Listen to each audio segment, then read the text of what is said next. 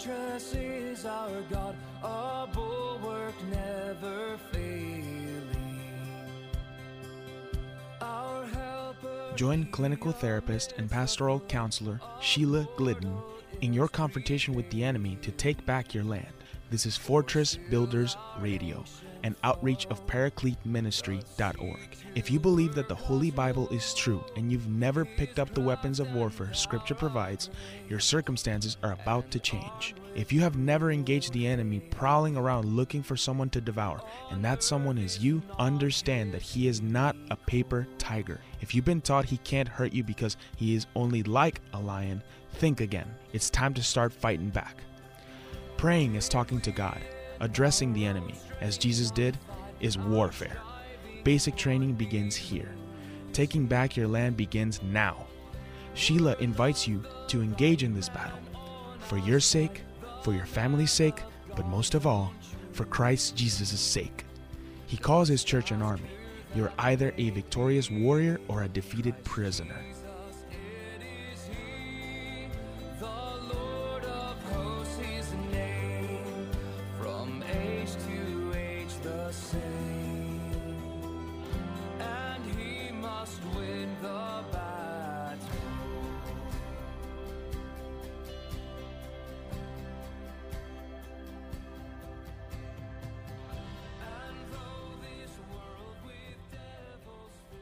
Hi, good morning, beloved of God.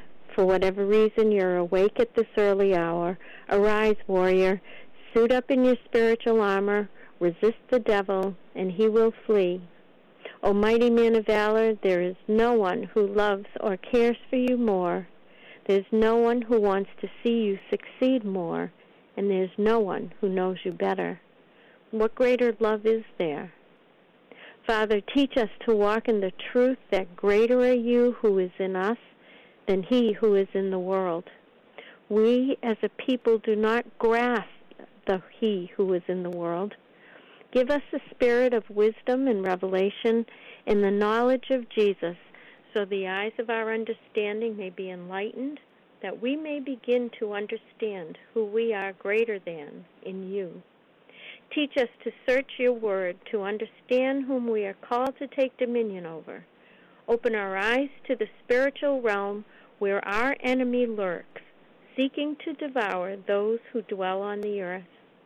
With the sword of the Spirit, which is the Word of God, I bind every principality, power, assignment, attachment, oppression, and infirmity on everyone whom is listening to this broadcast. I command in the name of Jesus that you be bound and silenced. And in Jesus' name, I take authority over the airwaves for the kingdom of God. Lord God in heaven, release your angels to set your people free, bind up the brokenhearted, and give hope and comfort to your people. In Jesus' name, fortify our walls and deliver us from evil.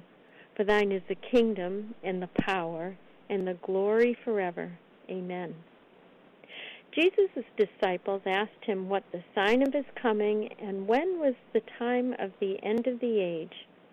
One of the first things Jesus said in Matthew 24 4 was to be careful that no man deceive you. In the 23rd chapter of Matthew, he describes the hypocrites that could deceive them. He described them in many ways. He said that they were beautiful on the outside, but inside were unclean hypocrites, full of iniquity, extortion, and full of excess. In Matthew 23:23, Jesus said, "Woe unto you scribes and Pharisees, you hypocrites, for you pay tithe of mint, anise, and cumin, and have omitted the weightier matters of the law, judgment, mercy, and faith. These you should have done and not left the others undone. So they tithed herbs, which were as money, but they ignored the law, judgment, mercy, and faith. My question is have we, as the body of Christ, ignore, ignored the laws of God, the Ten Commandments, His judgment, mercy, and faith? Law and judgment sound like the antithesis of mercy, doesn't it? It seems that the church of our generation, for the most part, has grasped the message of love and mercy and grace, but has ignored the rest of the gospel of judgment and the integrity of keeping the Ten Commandments. As I have heard it said, they were not ten suggestions. I believe what Jesus was expressing is that there is a balance of love and mercy with keeping the commandments and expecting that there is judgment for our unrepentant sin. Here we are, 2,000 years later. Are we as guilty as the scribes and Pharisees Jesus was describing? Do we feel that, of course, we wouldn't kill the prophets? There is a growing number of men and women of God calling for holiness, integrity, and God's coming judgment. It isn't a well received message in much, maybe most of the church, because we have not embraced the message of unconditional grace, but also justice. If we don't subscribe to the cultural message of Jesus being love and already forgiving our unconfessed sin, we are jeered and rejected because it doesn't fit today's narrative. Some even say that we are covered by anything we do because we are free from the law. We are in the age of grace, yet some think grace covers anything, everything we do. So they live a life that is not transformed by the power of God because they are not even seeking to be. Please hear me. I'm not suggesting that God is expecting us to live a perfect life. None of us is capable of doing that. We all deal with besetting sin in some form. If, however, you are still dealing with the same sins you were in bondage to before you gave your life to Jesus, and there has been no transformation. That comes as we begin to hate our sin and beseech the Lord to deliver us. That becomes the work of the Holy Spirit. If we've never heard the message of repentance, listen. John the Baptist, Jesus, and the disciples said to repent and believe. If we don't acknowledge that we are sinful, that we have sinned, and that we need a Savior because of our sinful past, how can there be a changed life? So Jesus answered the question of what will be the sign of the and the the sign of his coming and the end of the age. Matthew 24, 4 through 9 says, Take heed that no man deceive you.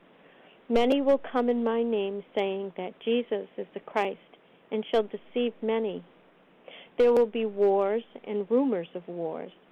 Ethnos shall rise against ethnos, kingdom against kingdom, and there shall be famines and pestilence, earthquakes, and unusual places. All these are the beginning of sorrows. You shall be delivered up to affliction. Some shall be killed, and shall be hated by all nations because you follow me. And he said that was only the beginning of sorrows. Have you heard this in the church? Are we being set up to feel betrayed by Jesus because our best life now is being challenged with the hatred of our Christianity, with wars, with famine, with pestilence and natural disorders? Listen as it goes on. Matthew 24:10 through 13 tells us that many of us will be offended, betrayed, and hated by one another. That seems to mean among our brothers and sisters in Christ. False prophets shall arise and deceive many of us. Is their message of only grace and love and not expectations of keeping the commandments and judgment giving us a false sense of God's acceptance no matter what? He said that because iniquity shall abound, the love of many of us shall wax cold. Only those who endure till the end shall be saved. Think about those words. Jesus said them. He said it would be worse than any other time from the beginning of the world or even again, that if the days weren't shortened, no flesh would be saved. He also talked about us being told that here is the Christ or there he is, and don't believe it. For there shall be arising false Christs and false prophets, and they shall be able to do great signs and wonders like the magicians did when Moses went before Pharaoh. He said that we, the elect, could be deceived. So, do you know how we will recognize his coming if others are so convincing that we could be deceived? Matthew 24:27 says that he will come as the lightning comes from the east and shines to the west. So shall the coming of the Son of Man be. Have you ever heard the word panspermia? It is the notion that we on earth were seeded by aliens. No, I'm not kidding.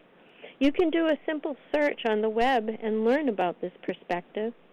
As scientists have researched what was called the simple cell and have had to admit that the cell is a very complex system, and scientific research is challenging the, therm- the theory of evolution, the theory of panspermia is gaining recognition in not only the science community, but also in our schools. I've been reading more and more about the scientific and theological think tanks introducing the possibility of aliens having come to Earth to begin our civilization. Because of this, many threats of war and destruction of our planet, they will come back to remedy all the ills of the world. Even the Vatican has an observatory on Mount Graham at the University of Arizona and have hosted astrobiological seminars in Rome and have asked the question if aliens can be saved. There is more and more speculation that the Vatican will announce that we have been visited by travelers from other worlds, and perhaps they have not fallen because of sin and have a higher understanding of God. You can read for yourself one of the most well referenced and documented resources that I have found on the subject. It's called Exo Vaticana by Dr. Thomas Horn. Back to us recognizing the true second coming of Jesus. In Matthew 24:29, Jesus said, Immediately after the tribulation of those days, the sun and the moon will be darkened, stars will fall, and the powers of heaven will be shaken. And then shall the sign of the Son of Man come in the clouds of heaven with power and great glory. Please remember this. Lord, elevate your kingdom and restore the power of God in our world. Impart a hunger to follow your commandments. Father in heaven, forgive us for allowing apathy to overtake our culture and even your church. Forgive us for ignoring the less popular message of judgment in your Bible and have our ears tickled by those only giving the grace portion of your message. You've given us the responsibility to search the Word for ourselves, and we have no excuse not to. Revive us to repentance so that you may bring revival to our country. Restore righteousness in our land. Release your ministering angelic host, I pray, in Jesus' name. Amen. Good night, my friend. Think about the truth of the living God's word to us with signs and wonders that will follow.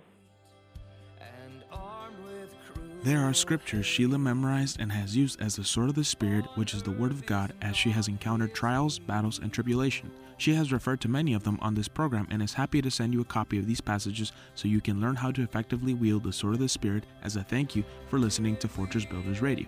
Go to fortressbuilders.org.